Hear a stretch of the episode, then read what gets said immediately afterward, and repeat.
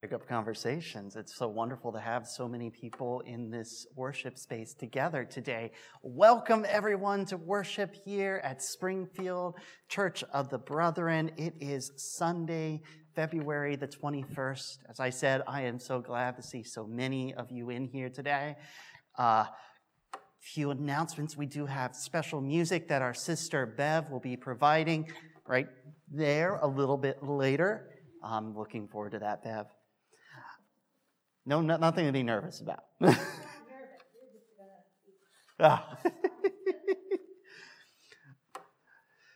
Uh, some things out of the bulletin. If you haven't caught it yet, uh, Elizabeth Butera, our sister, has a new phone number. It's listed in there. So if you're looking to reach out and give her a call, try that number. All right. We are having Sunday school downstairs. Our brother Mike is leading, uh, starting at 9:30 on Sunday mornings. First Sunday of each month, we are having music at the end of worship service. I believe next week is the last Sunday of the month, so it'll be the week after. Actually, that's all the announcements I had out of there. I, I do have, as we move into joys and concerns, I got to visit our sister Sandra, uh, who was who's living in Stowe Glen. They actually let me in. It was really nice. I got to go sit with her and talk with her for a while. She's doing really well, and she wanted to send her joy of all the calls and cards that she has gotten from everyone here and let you know that she's thinking of us and praying for us and can't wait until those, that time where we can go see her face to face without having to take a rapid test and get dressed in plastic. Are there any other joys or prayers you wish to lift up with the community this morning? Many of you know, uh, I might say the full, know Tom Zerker. He was the former district executive.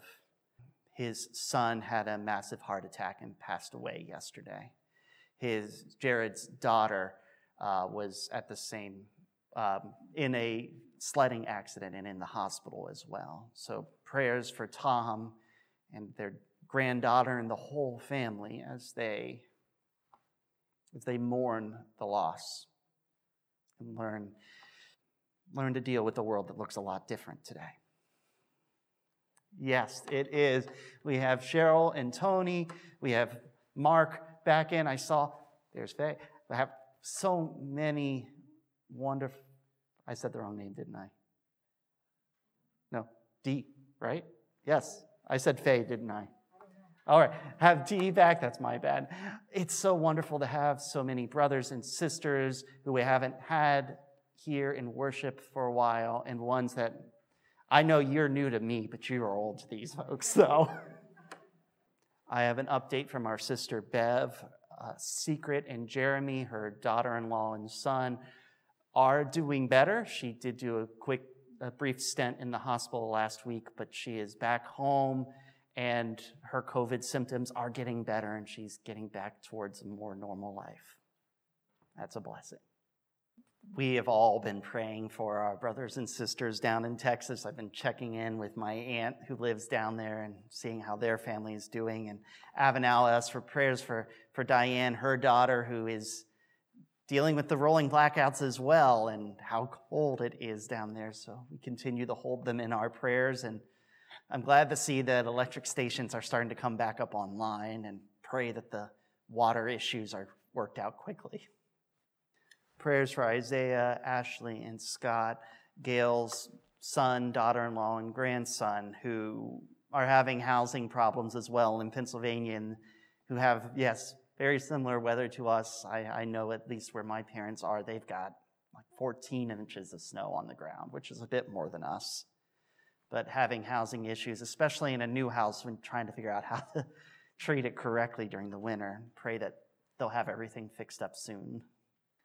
I do have one more announcement, and this was my fault just for getting this earlier. As we continue in our Bible study on Tuesday nights, uh, this week we're going to be doing uh, faith like a mustard seed and like yeast out of Luke 13 and the story of the uh, Good Samaritan, which I forgot to write down the chapter on that. I wrote down 15, but I think that's prodigal son. But we will be doing that, and I'll send that information out with my updates this week. If you'll join me as we enter into this time of prayer together.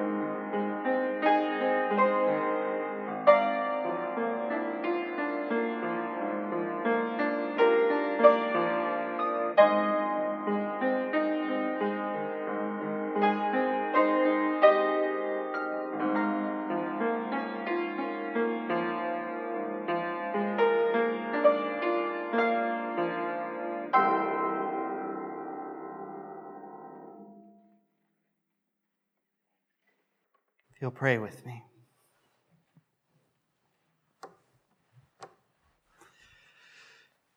God, we lift up today so many people in our prayers. We lift up so many of our brothers and sisters across this country, especially those down in the south, as they deal with this cold weather, with homes and infrastructure that just wasn't designed to handle this cold. We ask you to protect them to lift them, to help those who take care of the infrastructure to bring it back online, to keep them safe. We lift up those within our community. We think especially of the Zerker family as they deal with the loss of a loved one the injury of a loved one.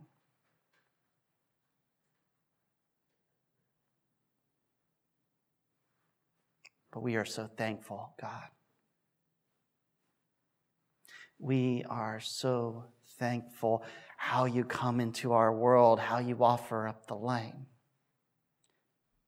As we go outside, it's blinding right now, the bright sun on the snow but we know that you are brighter yet.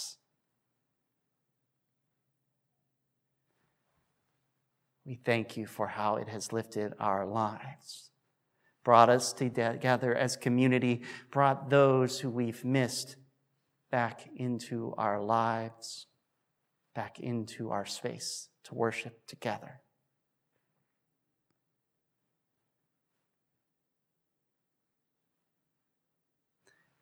we ask, God, that we will be as bright in this world.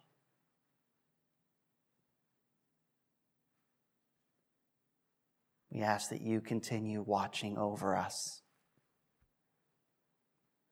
We ask that we can watch over one another. Amen. Songs. I uh, taken up the pastor's challenge to, if you remember a few weeks ago, he said, if you have a poem or anything, share it. So I'm going to make you suffer this morning as you listen to me play this. This is kind of like a mini dulcimer.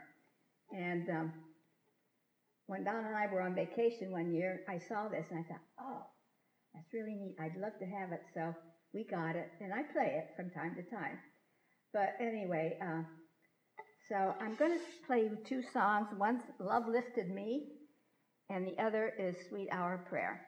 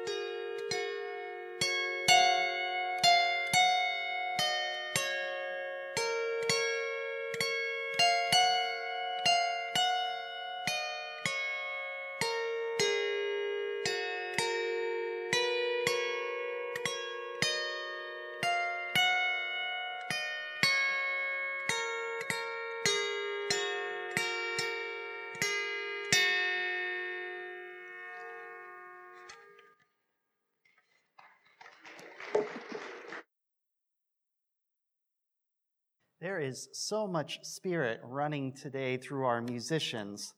I can only pray it runs so rampantly in my speaking. I'm going to try preaching off my computer today. So, our reading comes from Mark 7 31 through 37. I'm going to be reading from the English Standard Version today. Then he returned from the region of Tyre and went through Sidon in the sea of, to the Sea of Galilee and in the regions of the Decapolis. And they brought to him a man who was deaf and had a speech impediment. And they begged him to lay his hands on him. Taking him aside from the crowd, he privately put his fingers into his ears, and after spitting, touched his tongue. Then he looked up to heaven and sighed and said to him, Ephphatha, that is, be open. And his ears were opened and his tongue was released and he spoke plainly. And Jesus charged them to tell no one. But the more he charged them, the more zealously they proclaimed it. And they were astonished beyond measure, saying, He has done all things well, and even makes the deaf hear and the mute speak. Blessed is the word. Now, I read from the English Standard today. If you read the NIV, it's going to read a little differently. If you read the NRSV or the King James or any of these different versions, they're all going to be a little different. Part of the issue is that it's a Greek word soup. It just doesn't make a ton of sense in the Greek. It's not 100% clear. There's some combination of fingers being inserted into ears, other fingers inserted into mouths, and some spitting. It's unclear whether he spits on the finger and then puts it in the mouth. They all go into this exasperated sigh into heaven. Okay, I get the sigh. So we last week we saw Jesus, he was with the Pharisees who were complaining because they didn't wash their hands enough. And then he snapped back and said, Look, it's not what comes into the body that makes you unclean, it's what comes out. And then the next seven verses, which is all the difference between where we were last week and where we are this week, he goes to the region of Tyre. Now, Tyre is just a little northwest of Galilee. It's really quite close. It's a major port of the Mediterranean coast for the area. The city is famous for this great isthmus that sticks out into the water. An isthmus is a piece of land surrounded by water on three sides. It offers protection against the sea. What makes it famous is that it's man made. Alexander the Great, about 350 years earlier, had conquered Tyre by building this isthmus to the citadel that protected the bay.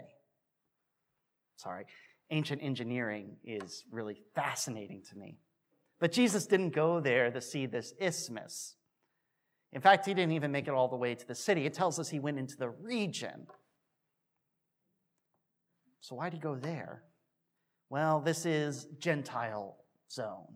It's not very far away, and at times, yeah, the area had been under Hebrew control. But that had been centuries ago, under David and Solomon and some of the Israelite kings, northern kings. But Tyre had always stayed independent of the Hebrew nation. It had been only conquered by the major empires like the Persians and the Babylonians and the Romans. So, this was a good place for him to go, where there was the Jewish infrastructure around, where they could get the food that they wanted, where they could practice their faith as they wanted, but they also could do it without as much exposure. Not as many people would know who Jesus was, they were more disconnected there. And that's even what Mark tells us. He went into a house and he didn't want his presence to be known. a good spot to hide and relax from all the work he's been doing. But then he's spotted. He's found out by a Greek Phoenician woman who comes and goes, Jesus, heal my daughter. She has a demon. This is one of the more uncomfortable stories about Jesus. Not ready to preach on it yet. But in a nutshell, he says, No, you're a Gentile. Not here to do that for you. What? Honestly, I think Jesus just did that because Jesus wanted to make a bigger point. And so the story's in there because Jesus refused initially, knowing that eventually he was going to heal her. And you got to give kudos to the woman because she argues with Jesus and wins. He heals her. But now his cover is broken. He knows he's about to be inundated with people asking to be healed. And he needs some more time to rest and relax. So he leaves. Now, Mark tells us that he was on his way back to Galilee. It doesn't say Capernaum, but we imagine it's probably Capernaum. That's where his home base was. And Capernaum's up on the northern shore, just a little bit to the, the western side, which is really quite close to Tyre. But instead of just heading south and east to get to Capernaum, he goes north to Sidon. That would make a lot of sense. And then he finally heads east. But he heads so far east, he passes into another province altogether before finally turning south and walking down. So he is now on the opposite shore of Galilee from Capernaum. He's as far as away as he could get on the Galilee shore. He's back in the Decapolis, the 10 city region, the place where he healed the demoniac who had legion and then killed all those pigs. I want you to put yourself in Jesus' sandals for just a moment at least from a certain point of view. He's been working himself to the bone, healing people, walking about, teaching. He's tired. He needs a break. So he goes to an area where no one knows his name, the opposite of cheers. And he tries to hide and relax. And what happens? Work finds him all right, fine, I'm going home. But I'm going to take the long trip. Get as much time away from the office as possible. So he goes as far away around as he could possibly go and still get back to the region. And what happens? Work finds him again. He just can't get a break. And then he just does something weird. Let's face it, it's just weird. Jesus can heal without even knowing it. That happened just a little bit before with the hemorrhagic woman who reaches out and grabs his cloak. According to Mark, he just knew the power went out of him to heal her. He didn't intentionally do it at all. Then he raised a girl from the dead by just telling her to get up. And he healed this, this Phoenician woman's daughter from a demon without even seeing the daughter. He said, Go home, she's fine now. Jesus could have just looked at the man and healed. But that's not what Jesus does. Jesus pulls him aside and he puts fingers into ears and mouths there's some spitting involved. Not sure where he spits exactly, but there's spitting involved. And then he just looks up at heaven.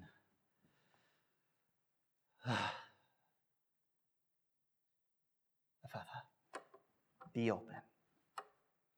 It seems to me a man who's just trying to get a break, and when he can't get it, he has a little break. I get that. As many of you know, my last vacation traveling wasn't exactly the most relaxing vacation ever with the car wreck and everything on day one. And then dealing with insurance agencies and rent, car rental issues and the people at the shop telling us what was wrong. It just wasn't the most relaxing thing. And it felt like every day when we were down at the shore with my family, we were just getting one more piece of bad news. The damage is this much, the damage is that much. It's going to take this long to process. On top of that, there were reasons that I felt I needed to be back here. I know I wasn't present, as present as I should have been for Grace, for Lauren. To be fair, Lauren was in the same boat as me. We were both a little distracted. Now, on our last day in Delaware, I went and picked up the car to go drive it up to, to New Jersey, back to where our dog was, along with my in laws to have Gracie's birthday party. I have the same exact car basically. That's the one we replaced it with, which is a Kia Sorento, which is a mid-size SUV. They gave us an EcoSport, which is not a very big car. It's a little bit bigger than a smart car, but really not that much.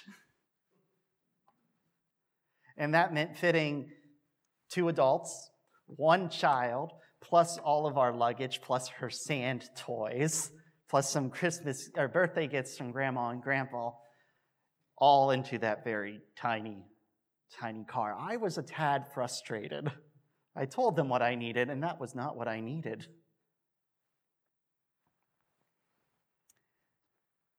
So, all right. Driving back up to New Jersey, get a call from the insurance agent. More bad news the car has officially been totaled. Day's going great. And I miss my exit on the Jersey Turnpike. okay, you know what? I'm to just jump off the next exit. GPS will get me there. I know I could take this turnpike another 45 minutes north and get over that way, but I'm just to add like an hour to the trip doing that. I can get there quicker if I just jump off the exit and we'll make it work. Get off the exit, driving some random little country highway. And we come upon a piece of artwork sitting in someone's front lawn. It's one of those sculptures that they make with a chainsaw. You know, you get a big old piece of wood and you just chop into it until you've, you found something within it. This one happened to be a lion. Big old lion, probably five, six feet tall. Pretty thick, if I can recall correctly. But it had this unusually long face. Kind of like an old Hanna-Barbera movie, uh, cartoon. You know, just hugely long. It made it look really sad. Actually, it made it look really tired and sad. And I couldn't help myself. I kind of looked a little towards Lauren and went, I'm a lion. I don't want to lion today. It was stupid. Utterly stupid. But Lauren lost it, and I lost it. I nearly had to pull over to stop driving. I was laughing so hard, it might, I, I probably should have pulled over. It was that little break that my brain just needed from the frustration level. And to this day, it's become the joke. Don't want to get out of bed. I'm a lion. Stupid, but funny, you know. I can't help but connect Jesus' kind of bizarre performance as a side effect of this frustration of not being able to rest. For that moment, he let himself go and he allowed himself just to be silly. I can't help but wonder if after he was all done, he just chuckled to himself. I mean, yes, Jesus is God incarnate, but Jesus is also living a human life. That means having all the baggage of being human, all the needs, the emotions, the wants, the urges. And I think it means once in a while reaching a level of frustration that we just let ourselves be silly and give voice to a wooden lie and or stick our fingers in other people's mouths and ears. Which I will point out that was a different time and place, and it was Jesus, and it wasn't COVID 19 era. Please don't stick your fingers in other people's ears and mouths. Unless you have a toddler and you're getting something out. Different. We're all weird. We're all silly at times, one way or another. We have our idiosyncrasies. You know, there's been this kind of reclaim of the words nerd and geek, at least among millennials and I think they're called Zoomers, the next generation down. You know, that fascination on some particular field that drives us to know more about it, to be a little obsessed with it. You know, I like can I know of at least one person who isn't in this building right now, but a member of our church who could tell you the entire history of one particular band and probably tell, sing every single lyric about it that they've ever written. I know there's also people in here who could tell me the statistics and the history of their favorite ball teams. There's some here who probably have a favorite novelist that they read every book and they know all about the worlds that they created in their novels. There's even at least one person here who loves to study history and gets very excited about ancient engineering. Paul was a huge geek. Actually, technically, he was a nerd. There's a difference. Nerds tend to go over the top with their studying. He was a nerd when it came to scripture and theology. But it's only thanks to that that Paul's fascination with the Hebrew scriptures that he was able to argue so well to the Jews. It also worked out really well for him because the Romans had a bit of a fascination with ancientness. They liked the idea of old things. It's one of the reasons why Judaism, despite the fact it wasn't always loved by the Roman Empire, it was allowed to continue under the Roman Empire because it was ancient and that made it special. If it wasn't for Paul being weird, we probably wouldn't have Christianity the way we have it today. Weird and silly. I like to think of Jesus that way. Maybe it's me self projecting on Jesus because I'm a little weird and I'm certainly, okay, actually, put it the way around. I'm a little silly and I'm certainly very weird. I'll be honest, that's the way it works. If we look back through history, we have lots of people all throughout history who are certainly a little weird and certainly a little silly. It makes them more endearing more human. Jesus uses that. God uses that. God made us who we are, us curious beings, us laughing beings. If there's any proof in this world that God has a sense of humor, I see it sitting before me here. And I mean that nicely.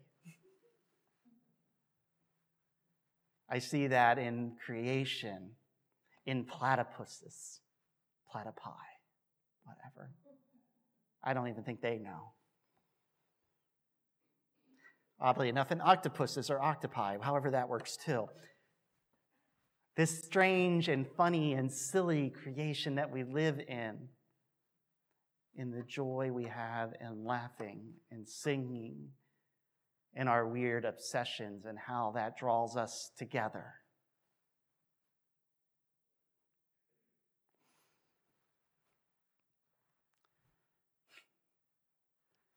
I'm thinking of how often, you know, I have an uncle who loves cars. And for him, that created a lot of community, an obsession with cars. Community when he struggled to find it elsewhere, in school and in other places.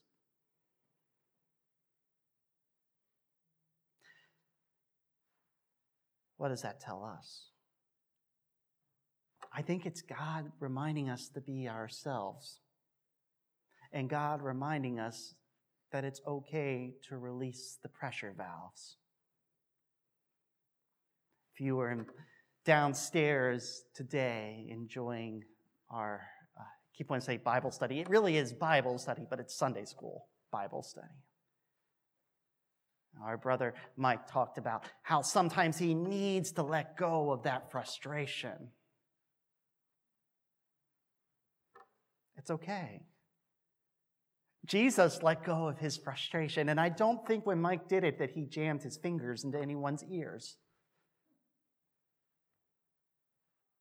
He found a silly way to do it. He found, a, I think, honestly, Jesus found a way to do something to prove that God can do anything any way God wants, and also it's okay to be funny, to let go of that frustration. And I think also to live into what God made you. Because after all, I think a lot of you are very funny. I mean that nicely.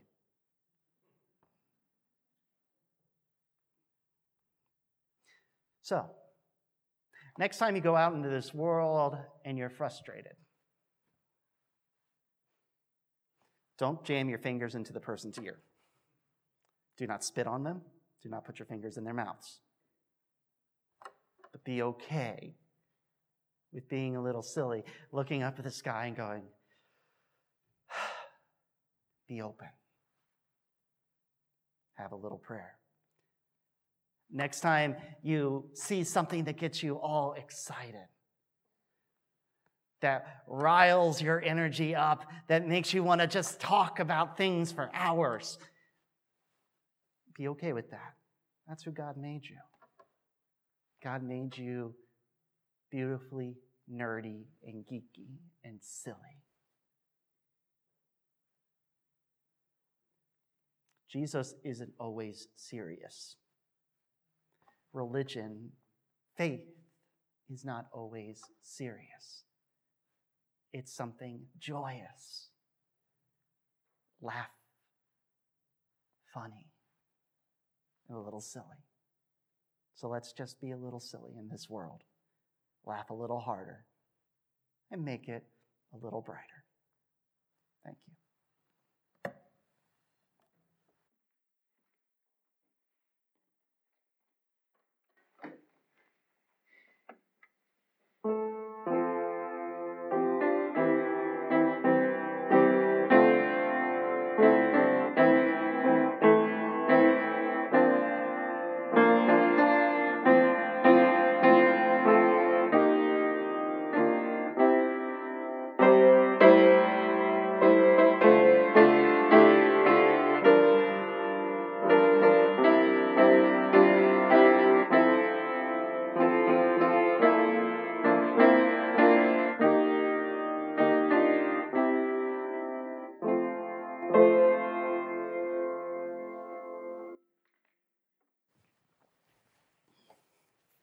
wish I had thought of a joke to put here. Just seems a little right, but I can't think of any right now. That's okay. But I implore you to go out smiling today, to open yourself up to a little silliness, to a little humor, to a little weirdness, to your own nature. And yes, if you see a funny lion sculpture, feel free to go, I'm a lion. I'm pretty sure God was in that place when that sculptor made that and when that was put in just the right spot. Because I know I needed that. I think God wants us to laugh. So laugh. Amen.